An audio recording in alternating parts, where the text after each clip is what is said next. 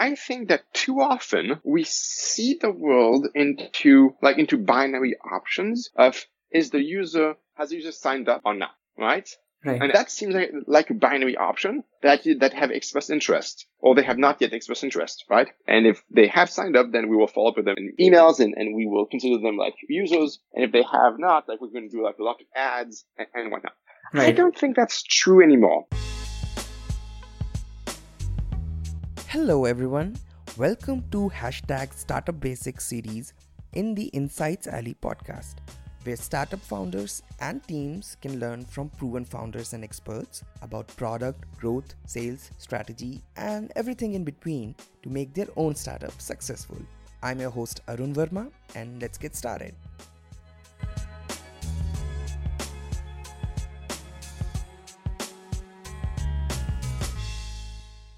Today's episode, we will talk to Guillaume Cabane, also known as G. G is the former VP of growth at Drift as well as Segment. He is considered as a mad scientist in growth and B2B community. We will learn from him what growth levers startup can utilize and implement to acquire more and more customers, more and more leads in the top of the funnel and hopefully cheaply and much more efficiently as compared to traditional demand gen, lead gen, paid, organic marketing, etc. So here is the episode. Hello, Guillaume. Welcome to Insights Alley, and thanks a lot for taking out some time for doing this. Really appreciate it.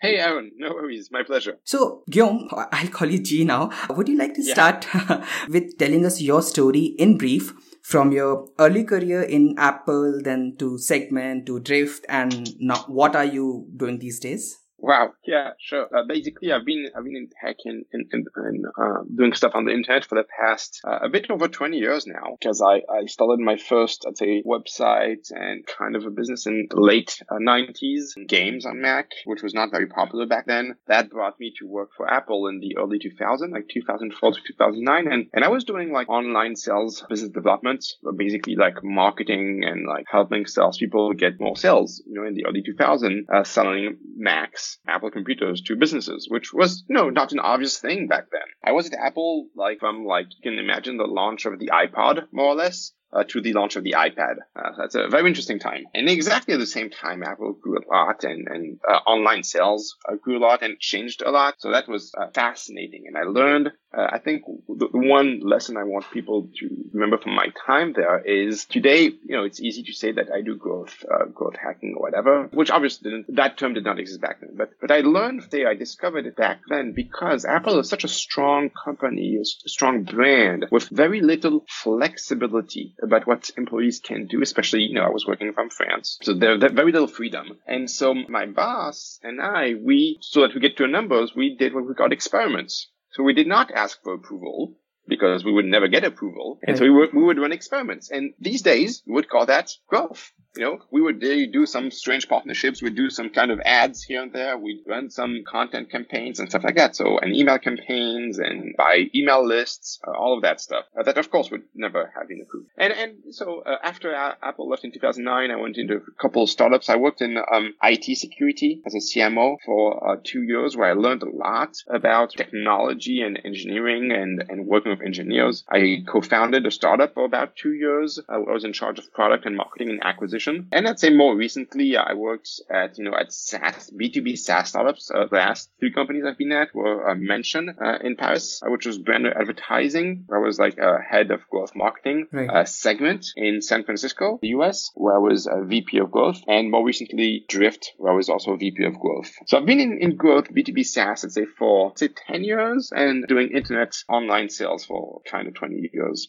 So uh, let's start with today's topic. My first question to you, G, would be how do you see the full B2B SaaS funnel and like how should B2B SaaS startups find the levers or perhaps identify where the leverage is to basically, you know, move the North Star metric and thus increase the revenue? Yeah, great question. So the first thing that's amazing about that question is that you pinpoint that the North Star should be revenue. Okay. That's the only thing it should be, right? Let's, let's right, not forget the exactly, goal here. Exactly. Often sort of forget the goal. It's revenue. Okay. So, so yeah, so we want to move the revenue. We want to move it up if, if possible. So the thing that I see when I, when I work with uh, companies, I'd say frequently is too often companies are organized in silos, uh, function, in functional silos. So going to have the marketing team, going to have maybe the sales team, maybe the product team, and each own, I'd say, one horizontal slice of the funnel, right? So the marketing team is going to own like the top of the funnel and the sales team might, if there's a sales team, you know, it might own the, the revenue and, and the product team is going to own like the, the user experience once, once they're paid, right?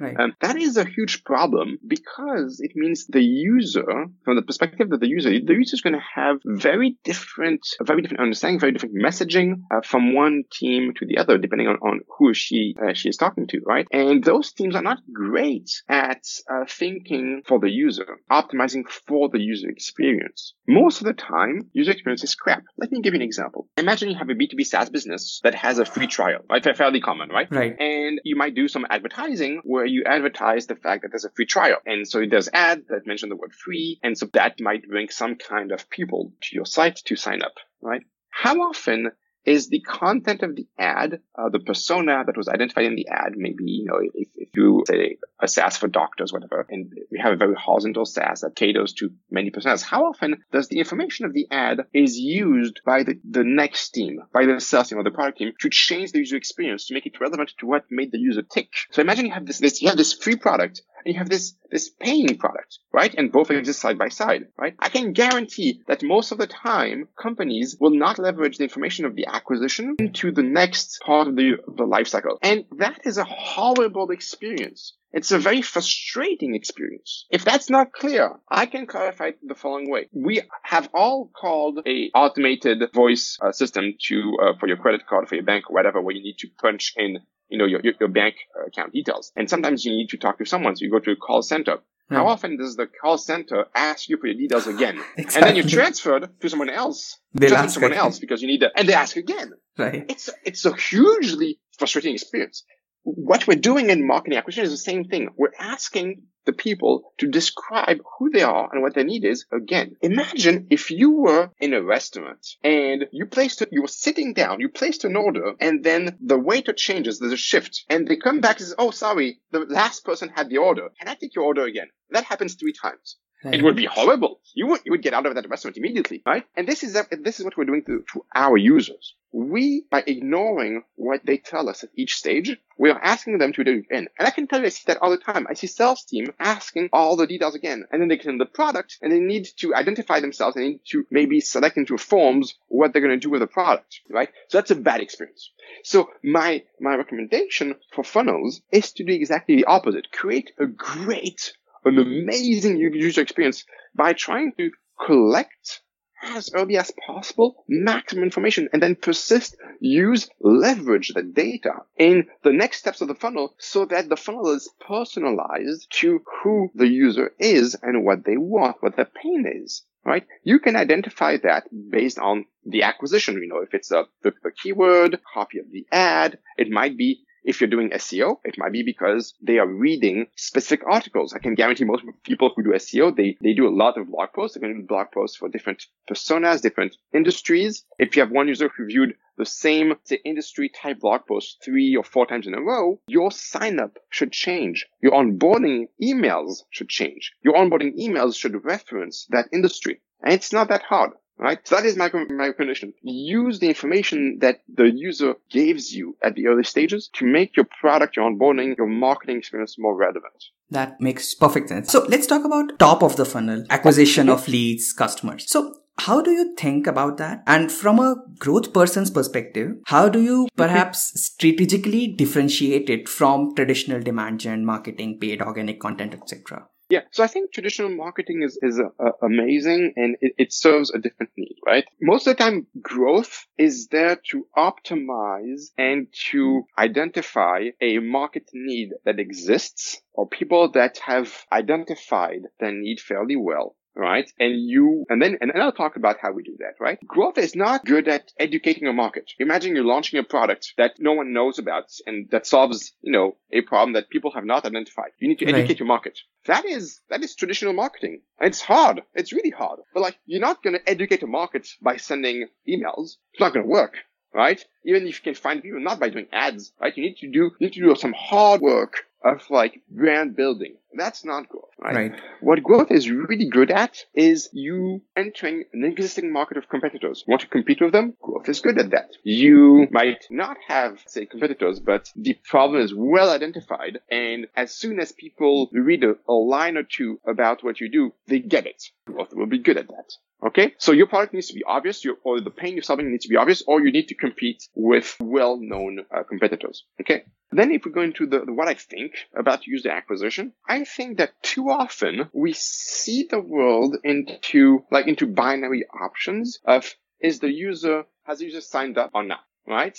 Right. And that seems like, like a binary option that, that have expressed interest or they have not yet expressed interest, right? And if they have signed up, then we will follow up with them in emails and, and we will consider them like users. And if they have not, like we're going to do like a lot of ads and, and whatnot.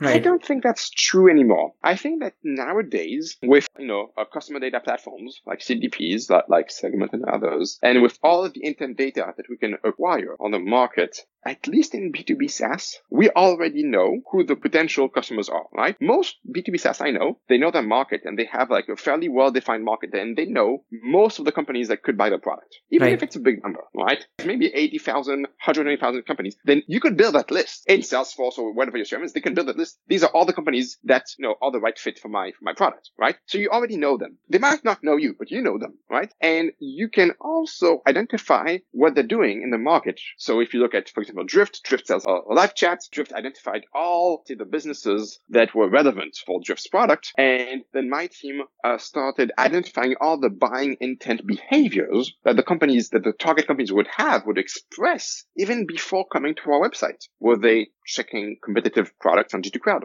Okay. Were they installing competitive products on their own websites, which we could extract with data analytics? Would they tweet about it? Would they post uh, some reviews? Would they read about some topics? Would they hire someone, a specific role within the company that is a good indicator uh, for a product? The last one, that one is very common to most SaaS businesses. You know, technology change happens more frequently when there is a, a new hire, right? And so all those companies, you know, all that intent already exists. It doesn't really matter whether they have signed up or not. They might be reading about your product on your site, on other sites. They might be reading reviews on, on content sites, right? The intent is already there. They might right? not even and have so given you your email, but still, yeah, uh, yeah. just because. It, it doesn't really yeah, matter. Right. It doesn't really matter. That's the thing, right? Is that the email, the fact that they give you the email doesn't change the fact that you will email them. Doesn't, doesn't think that the fact that they will buy. It's one intent. It's one expression of intent among others. All right. right. It's not binary. Right the intent just grows over time and we have built some models to understand like when does the intent, you know, when does that growth is, uh, and when does that number is strong enough to us to predict they're going to buy. And we found out that often we were able to predict that they were going to buy, but they would buy a competitor, right? A competitive product. And you know what? The data is good. Right. There was intent. There was intent to buy a chat product. It's not because they buy a competitive product that the intent was wrong. Uh, very much the contrary. Is that something else in our sales in our sales motion failed at pushing our product to them, right? But that's the thing, right? And so, and so when, when you think about channels and user acquisition, well, it's, it's not binary. You're not acquiring users uh, unless you're, you're just talking about revenue, then you're acquiring dollars, right? right? But you're actually like, I'm not sure, I'm not sure I know the, I have the right word, but you are, I'd say maybe farming, you're farming the intent that already exists in the markets. Yeah, you are hurting the market or perhaps you could say the acquisition is on a spectrum. It's just not as you said it's not exactly. binary it's on a spectrum. Yeah. yes it's a spectrum. I- agreed. It's a spectrum of intent of interest in your product. Right and i guess perhaps you would have to get them and perhaps reach out to them at the right moment when you perhaps see that intent is high enough that you can you know yeah. perhaps ask them. Uh, would you like to talk about yeah. the coffee tea experiment which i found very interesting? Can you explain first of all what it was and like why how what are the key learnings there? Yeah sure. My approach to having uh, marketing uh, campaigns or growth strategies is I'm trying to create a user experience that is, uh, as I said before, much better. And sometimes much better goes through being differentiated. Having an experience that is memorable that people can can remember because it was it was fun, it was different, right? And so one of the things that we did is is as I said, so there's a spectrum of intent, and we know the companies and we store the data. And so when somebody from a specific company came to our website, and that was one of that segments, we would already have the uh, the, the, prediction of uh, is that company valuable and likely to buy our product, right? Right. So there's a like there's a spectrum of likelihood, and if that likelihood is high enough, and you multiply the chance of that conversion by your ACV, you kind of have like a weighted uh, revenue, right? If the chance is like 10%, you know, and your ACV is $1,000, you have $100 weighted uh, revenue, right? right? And so you might be willing to spend 20%, 30% of your weighted revenue in, in acquisition, right? And what we did is, is we said, Hey, what would be very memorable when people come to our website? One thing we tried is by using the chat, interestingly, just drift chat when I was that segment is instead of saying, Hey, how can I help? Which is very boring and right. not memorable. Made a chat said, how do you like your coffee, right? Or do you right. want your coffee? And we tried a couple of variations around that. And people would, what the hell do you mean by like coffee? I'm on the business, I'm on the business website, right? So, so they would engage. They would start typing, like, what does this mean, right? And funny thing is, when they start to type, I win. They right. have engaged with me. They are interested. They are intrigued. And so the bot, because it's a bot, would ask, well, do you want tea or coffee? Do you want milk? Do you want sugar? Right? And so they will like play around with that and say, okay, just give us your name and we'll deliver that within 15 minutes. They didn't even need to put the address because we know the IP address, we know the HQ, we know the company. And right. so we deliver to everyone in his, in his office. In most US cities, the coffee within 15 to 20 minutes. And the cost of that, of delivering a coffee in most US cities is like, man, you know, like maybe $15, which you might think is expensive. But we only do that for the companies where we know the weighted revenue is high enough. So right. a prediction helps us do that. And I can guarantee it's a memorable experience. Right. You can afford a CAC of 100 even, yeah. right? Yeah, I can afford that. And people would then go to their colleagues, to their coworkers, they would say, I went to this website and I got a free coffee. It's, right. it's, it's so, it's a bizarre, it's fun. And, and so, yeah, we create interest. What's happening on the back end? So on, on the back end, so the drift chat is captured by Zapier. Uh, Zapier actually collects and, and like mashes that into an order. So it actually makes identify calls oh. to a segment. Right. And so we, we would store, for example, like our own, our own tea preferences, as like uh, preferences tea, uh, no sugar, a bit of milk. And once the order is ready, it would actually push it to Sendoso. And Sendoso actually hits the Postmates API and it would make a Postmates order for that address with that, with that drink uh, detail. That makes sense. So I guess basic learning would be to dazzle your and find arbitrage in getting their attention. Yeah, yeah, make it memorable. And I think the, the other learning is, and I have a graph on that which you can you can probably find on YouTube. But think of like how do you compete? How do you compete on your product? How do you compete on innovation? Hmm. And too often we forget of like how do we compete on marketing? Right. Right. If you want to compete well on marketing, there's very quickly a question of like what budget do you have per user? What's your CAC, max CAC, Right. and what's the max CAC of your competitors? Now, if you're selling more or less the same product and you're doing the same strategies, you can have the same CAC, which means you're not competing very well. My idea is that because I compute the prediction of each company that is potentially in the market, right? I know ahead of time how much I can invest. I can create very differentiated experiences based on different uh, costs, which means I can overinvest. I can invest a lot more than my competitors on specific companies. And if you think of a graph of spend versus, uh, let's say, company size, Hmm. they have a very horizontal line where they spend more or less the same across most companies, right? And I can create a cloud of points where I can spend a lot on some and very little on others, and I can have high conversion rates, which, which means my CAC to LTV is lower, but my CAC can be very low, very high, and I, I am forcing my competitors to overspend or to just leave the market, or at least that channel. And so I'm creating a moat. And that's what's important for founders is that well executed marketing acquisition growth is a competitive moat. It's a defensible moat. Right. Makes sense. Makes sense. So let's discuss a very specific type of growth tactic experiment uh, that many SaaS companies do on a vast range of spectrum. So I'll give you my take. Then I would love to, I, I'm really excited to discuss this with you. So the basic Yeah. outline is you create a mini product, which is not your actual product, not just the freemium version of it, but a completely different independent mini product for the purpose of driving Yeah. acquisition of leads for you. So examples could be, well, test drive by Drift, right? Or uh, get my response responsestime.com by Drift, or perhaps Pablo by Buffer, or uh, you can have Yep. that uh, quintessential example of Website Grader by HubSpot, right? So, Yep. gee, uh, how would you like to define these type of mini products and why and how to make them? Uh, what are your key learnings have been? Yeah, I love those, those new products. I've done a couple. Uh, Get my response time was done by my team uh, at Drift. I think you got to keep in mind that they need to be take a low to moderate cost investments. They, they need to stay mini products, right? It's not something that you- you're not going to sell them, right? By definition, mini products are like free. They're made to, let's capture interest. I think um, most people think, well, I'm going to put a product out there that delivers some value. And I'm get I'm going to get emails in exchange, right? That's more or less the trade-off, right? And the usual failure is that the product is too different, too far off. The mini product is too different from your core product. And so sure, you get emails, but that never translates into sales. Never. Right. That's a very often problem that I've seen multiple times. So you need to make sure that the mini product that you have helps you convince your audience of the value of your core product. That's the important thing. Right? And so I, the way I do them, I try to ensure that my mini product will discover, let's say, a pain and build a compelling argument about why my core product will help them solve that pain. So the example of like get my response time is it, it's a small site where you drop your email, of course, and your domain, and it's meant for VP of sales and sales manager. And so it will automatically uh, go on that website that you give us and it will drop a demo request and then it will measure the time that has passed between that demo request and the follow up from the sales team for that demo in hours, days and whatnot. And so because we all know that the longer you wait, the less demos you have, right? And then we give a report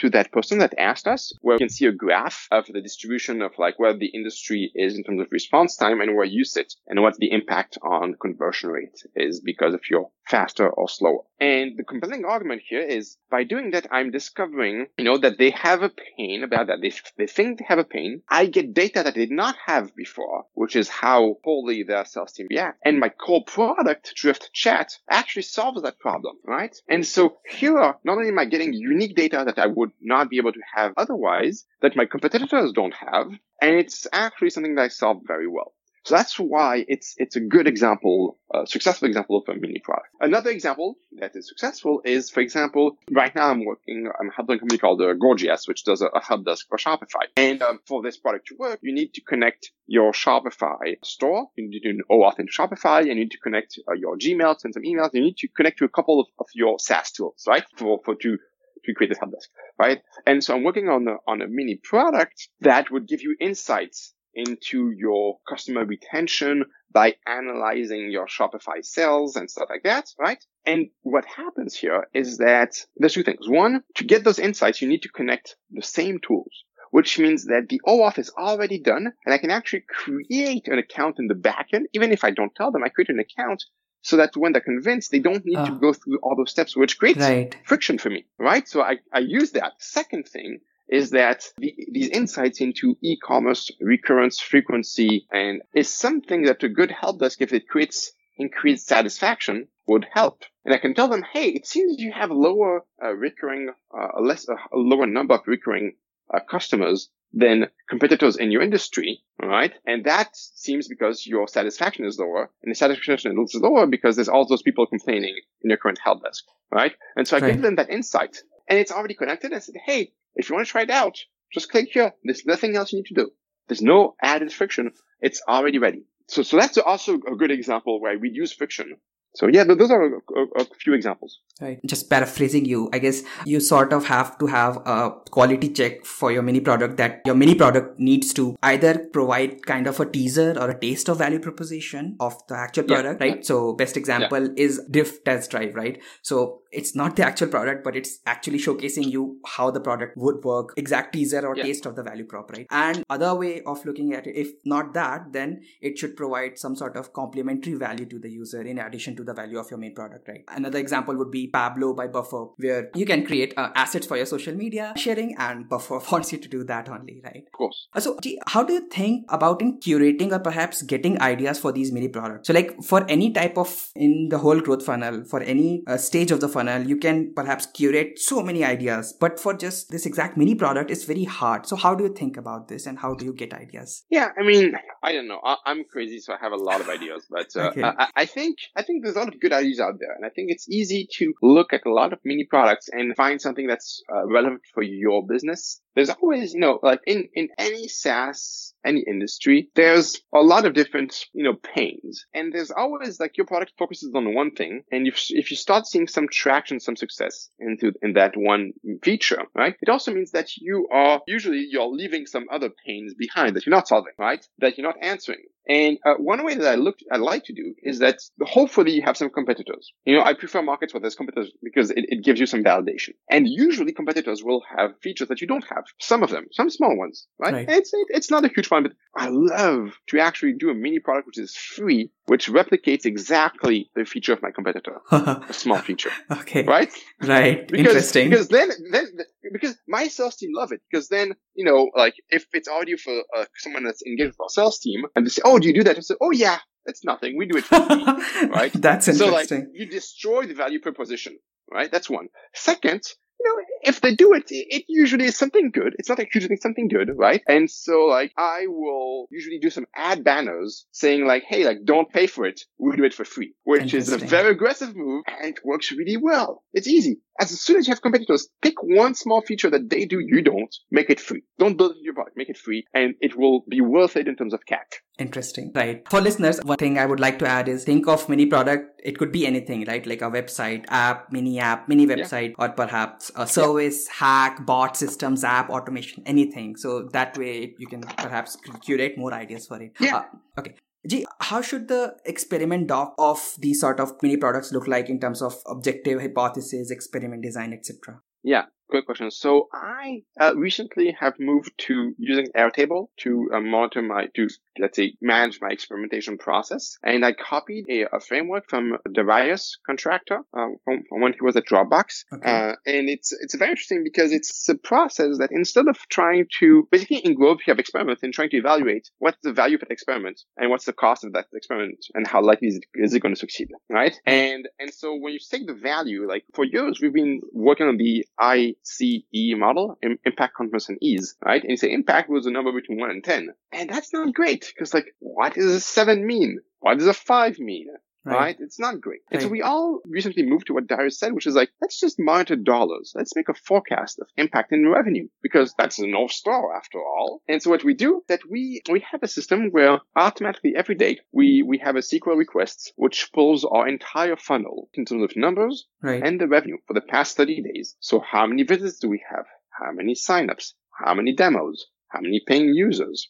Right? Right, right. It puts all that in Airtable. It divides each step of the funnel by the revenue. And so now we get a dollar amount per object at that stage of the funnel. A dollar, like we know the value for sign up, the value for demo, the value for qualified demo and so on, right? And then we have a second table which says, well, let's list all the ideas. Which metric is going to impact? Is it going to raise sign up rate? Is it going to hmm. raise demo rate? It's going to bring more traffic, right? right? So it pulls the value per object. And then we say, well, how likely is that going to succeed? Is it 30%, 50%, 80%? Do we have some metrics to support that? We know, do we know some people who succeeded? How many days are we going to spend to do it? One day, two days, three days? We do a weighted average. We multiply the number, the increase in signups, imagine, by the confidence. Right. And we divide that by the time to build the experiment, which means we have a value of dollars per day of work kind of AR, right? And so, right. and we prioritize by that, which kind of makes a lot of sense. We're going to work on the idea that has the highest chance of bringing the most revenue per day of work, right? right. This makes a lot of sense. Right. And right. the good thing now is that when my, my founders, my CEO come to me and say, Hey, like, you know, what are you going to do and what's going to be in the impact? Well, in the past, it was super hard because like I told them, I don't know the impact. This is growth. Well, find out. Yeah. And now I have a pipeline like salespeople. I tell them, Hey, we've got 20 ideas. The weighted uh, revenue for that is maybe like $50,000, right? Of, of annual revenue. And it's going to take us 20 days to build, which is like one person or maybe 40 days, which is two people, right? Right. And so I can give them that forecast, which at the individual level, experiment level is probably wrong, but in aggregate, it's, it's pretty good. And so I can forecast what you like sales. I can forecast the, the, the number of, man hours that we need. And it gives them confidence and gives me confidence, right? Which is super helpful. And so that is how we, that is how we prioritize these days. This is nice, nice.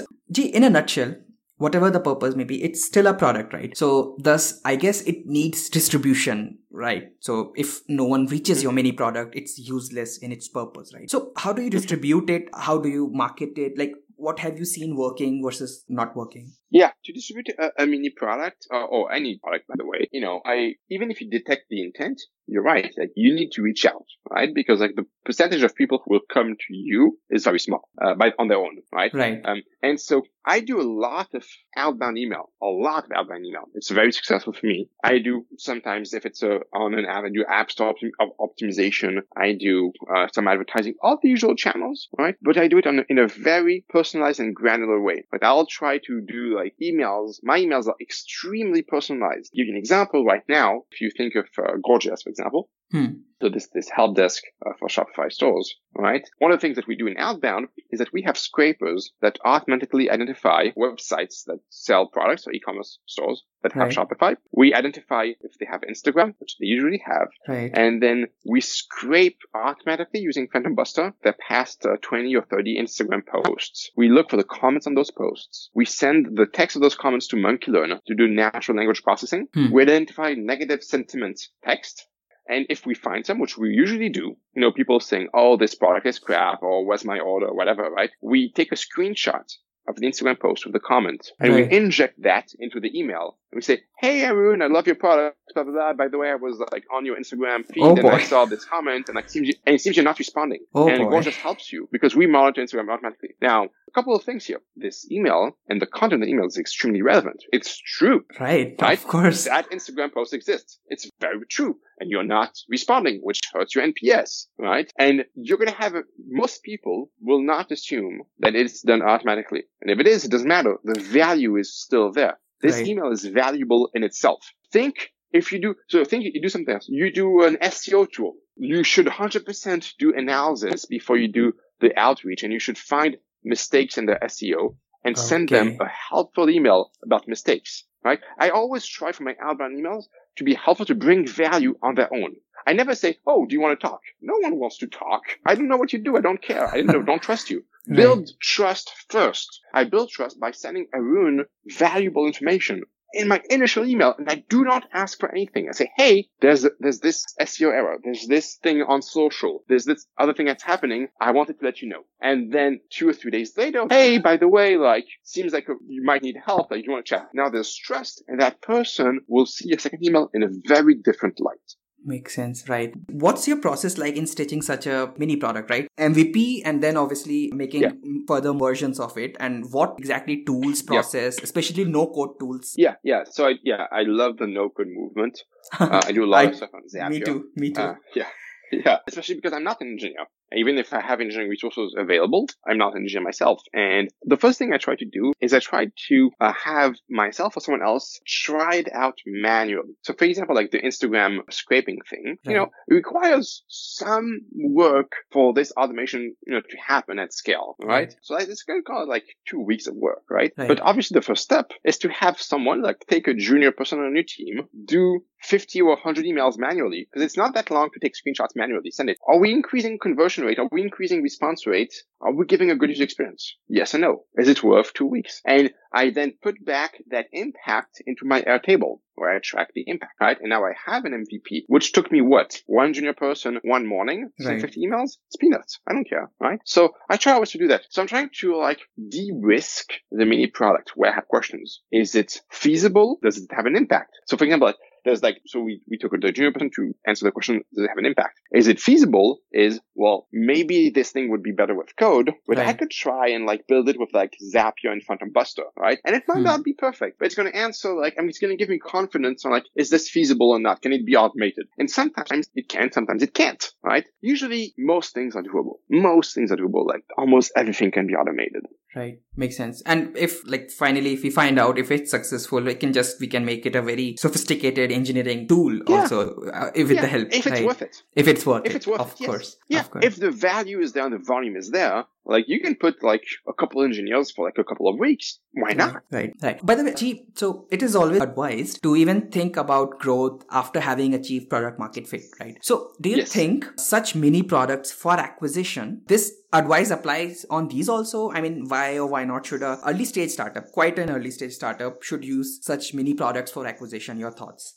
Yeah, it's um what I said earlier is mini products are useful when you can kind of like link uh, the pain, can create pain or link the pain and let's say promote your product very quickly in a way that's relevant, right? Which means your product needs to be mature enough that you have confidence it is solving that pain, right?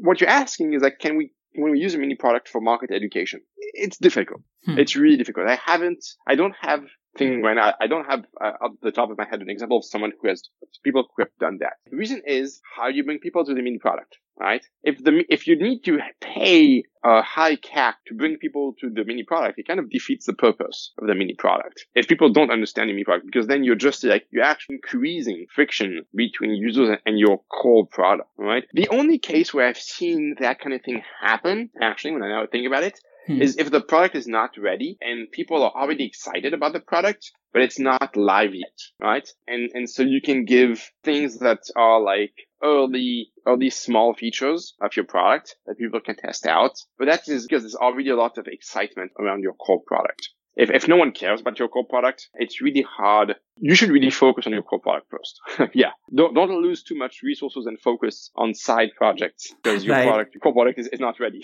Makes sense. So, Ajay, we discussed many products and then uh, using intent data to target user perhaps right for lead acquisition Yeah. on a spectrum apart from that what Yeah. do you think what other growth levers or experiments you'd suggest for lead generation and especially you know finding that arbitrage as you know traditional marketing lead gen channels are so saturated nowadays I think it's not going to get better. You know, SaaS is growing. Uh, Right. There's more and more money going to SaaS. And so like, and what's interesting is that at the same time, the number of channels is actually diminishing. This is just less channels than before. If you think of like advertising, when I started doing advertising like 15 years ago at Apple, I would do like, I used to like leverage maybe like 10 different advertising platforms at least. And I would do some direct deals with like some publishers. right Like today, I don't care. I'm just on like three platforms. Like I'm on Facebook, I'm on AdWords. Sometimes that's just it. You know, Right. that's just it. right And and so like so the number of, of uh, actually platforms is diminishing. And so the question is like how do you how do you compete? And so basically you can compete by two ways. Either you your spend goes up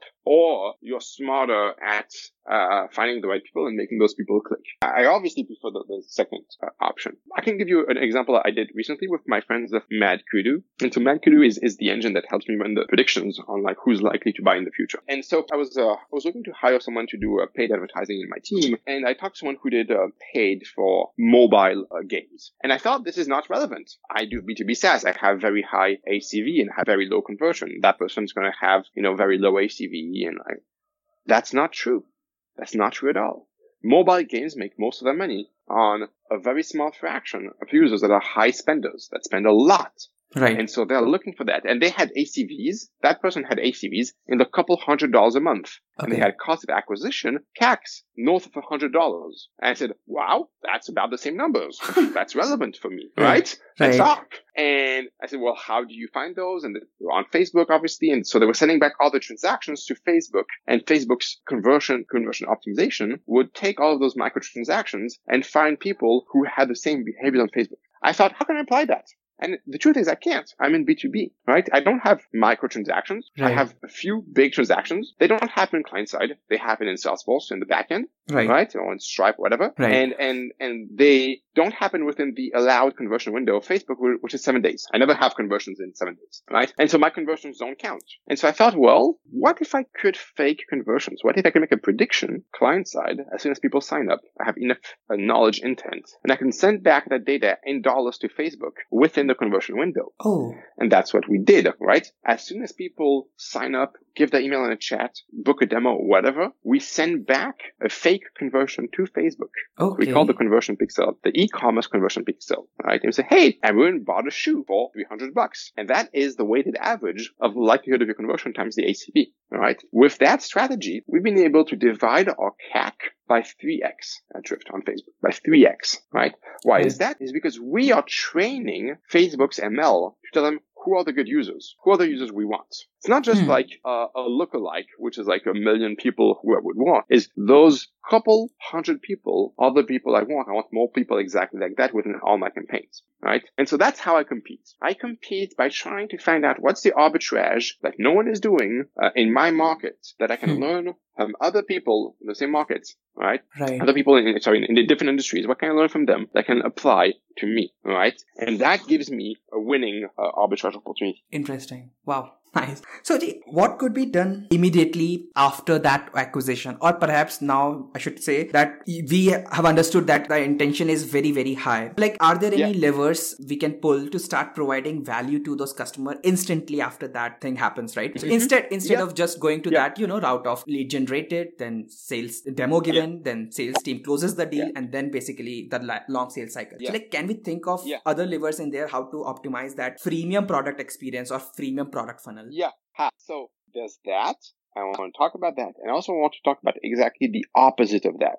Okay. You know, we often think of like pushing people to getting value through the product. I want to talk to the people in the audience here who have, let's say, medium to high uh, spend customers, like enterprise customers, right? Right. Right. uh, or high-end co- companies, right? And I've had those at Segment and at Drift. What we realized is that the normal uh, life cycle flow, where they would go through sign up, through demo, and then to the product, whatever, is broken for them. The likelihood of a big company like Hmm. uh, Nike or whatever a big company to sign up on your product and get value from it is zero, right? right. Because they're not allowed to, they're, they're going to sign up. They're not going to be allowed to connect anything. Like, for example, like think of Drift. Drift, you need to drop a, a JavaScript on your site. Now imagine you have like Nike or Disney coming to your site. Are they Right. going to put like the JS on their site? No, no of course not. not. They're not allowed Of to. course not. Of course not. So like, it's going to be a bad experience. And so what we discovered is that preventing some people of being able to sign up is a good thing. And so we did what is called Fastlane. If, so when you, when you sign up, you're going for the free trial, we identify your company type, the chances that you're successful at activating the product. And if we think the chances are too low, we take over the screen and we say, Hey, Arun, you qualify for a white glove experience. When can we give you a call to help you? Okay, so Right. you're not And so we putting them people. Onto stop that people from- onboarding Yes. flow. Okay, awesome. Yes, I stopped them because it's it's not useful. You know why? Because because they're gonna they're gonna see a product that is gonna be empty. I- I- imagine for Gorgias, you need to connect Zendesk. You're not allowed. You need to connect Gmail. You're not allowed. You might not even have Gmail. It's like not gonna be useful. Okay, so you need to think of like, okay, who can be successful in my product on their own, right? And who Right. cannot. Now let's talk about the ones you asked, right? How can we make? How we can even give more value, right? Well, there's people for whom the demo is a bad thing. I'm a good example of that. I hate Right. demos. Just leave me alone, right? Right. And so you should be able to identify that by looking at the number of tools that they have on my, on my website, the number of technologies. You could see that, you could count. You see, I'm way above av- average, and so I'm self-sufficient, right? And so remove the steps. If you have a necessary demo, remove it for me,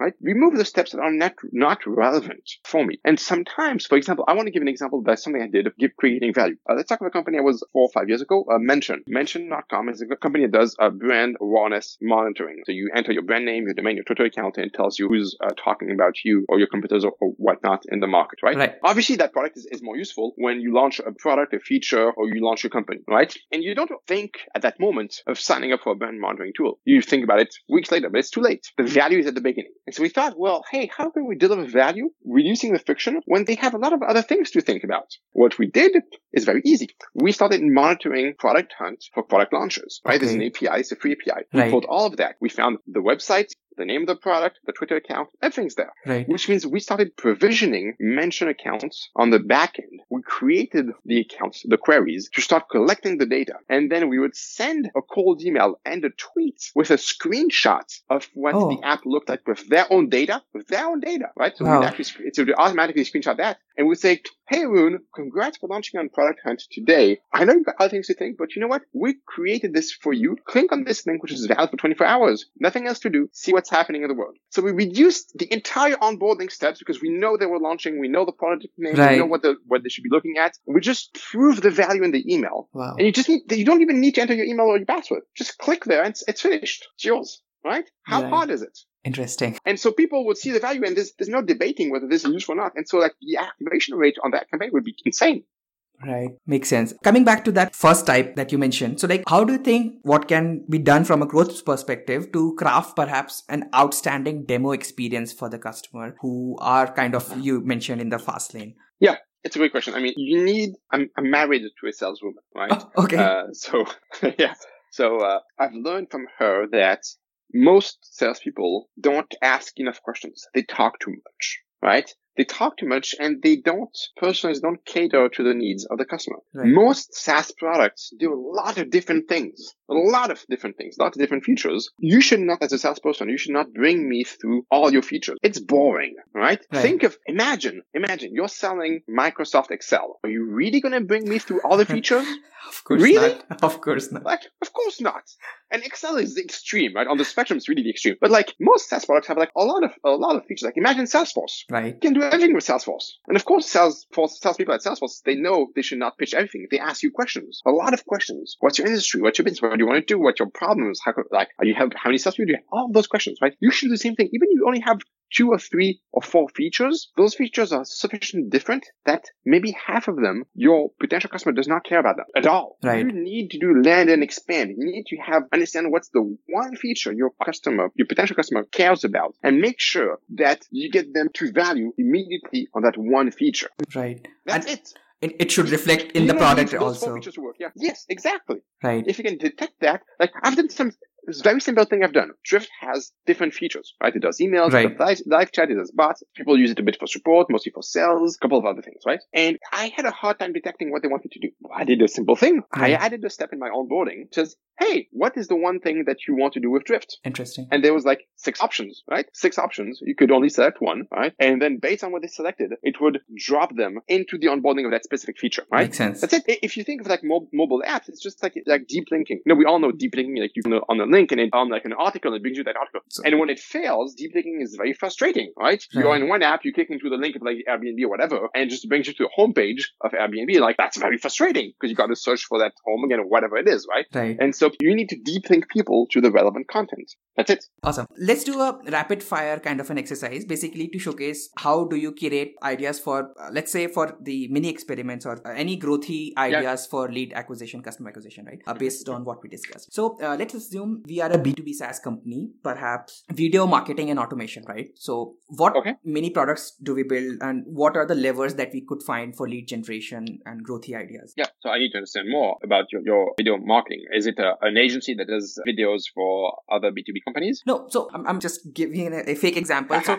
uh, perhaps Uh, yeah, any- no, I know, but I need, yeah. I need, I need to Hmm. understand the fake example. Right, Like, so- I'm just like salespeople. I need to ask the right questions. Right. So let's say in the same space as Loom, Wistia, all these Oh, okay. kind of right or So, Vidyard. sales videos. Yeah, exactly. Yeah, video. Okay, so sales videos. Cool. Yeah, okay. So a good, say, mini product would be to understand what's your demo rate compared to your competitors, right? Can you actually, can you input some, can you connect some of your tools like your Gmail and I will give you your demo rate. What your, uh, can you connect Calendly and Gmail? And I will Right. say like how many people actually like do a demo. Uh, because the, the goal of Wistia or Loom or, or, or, you know, um, all the others or Vidyard is to actually send a video into a sales email to like get people to like do a demo, Right. right? And, and so, yeah, so I think the outcome is that. And so, like, if you're interested in those products, I would assume it's because your demo rate is not as good as what you think it could be or what your competitors do. And so what I would do is I would try to maybe do some research. I, I'd pay maybe a, a content person to find out, you know, what the demo rate in multiple uh, industries. I would Oh. gate that content and Right. then would have people connect their, their Calendly or their Google Cal and their Gmail. And I would try to, uh, by, through that, get the demo rate. And maybe if I could, I would have multiple salespeople connected. I would find the demo rate per sales rep and I Right. would tell them, Hey, this person is doing really well. Find out what that person is doing and give them a raise. Right.